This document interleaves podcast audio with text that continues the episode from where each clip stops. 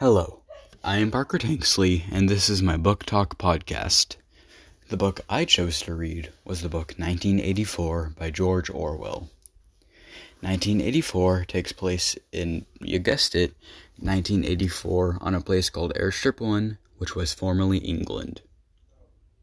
It takes place in an alternative timeline where the world is controlled by three major superstates called Oceania, Eurasia, and Eastasia. The book takes place in Oceania. The oceanic government is trying to eradicate the English language and replace it with a new language called Newspeak, which uses versions of the word good to communicate.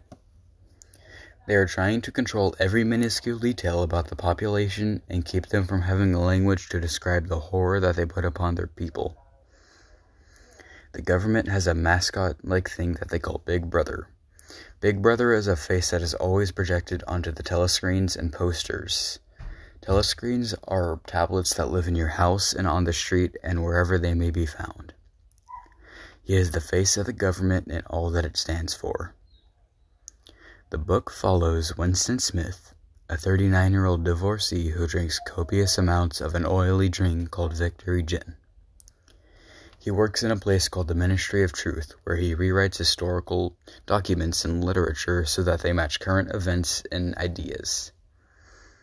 He is and was very doubtful of the government and its negative actions. He is so doubtful that some of his family members have been killed in action against them, and he may be next.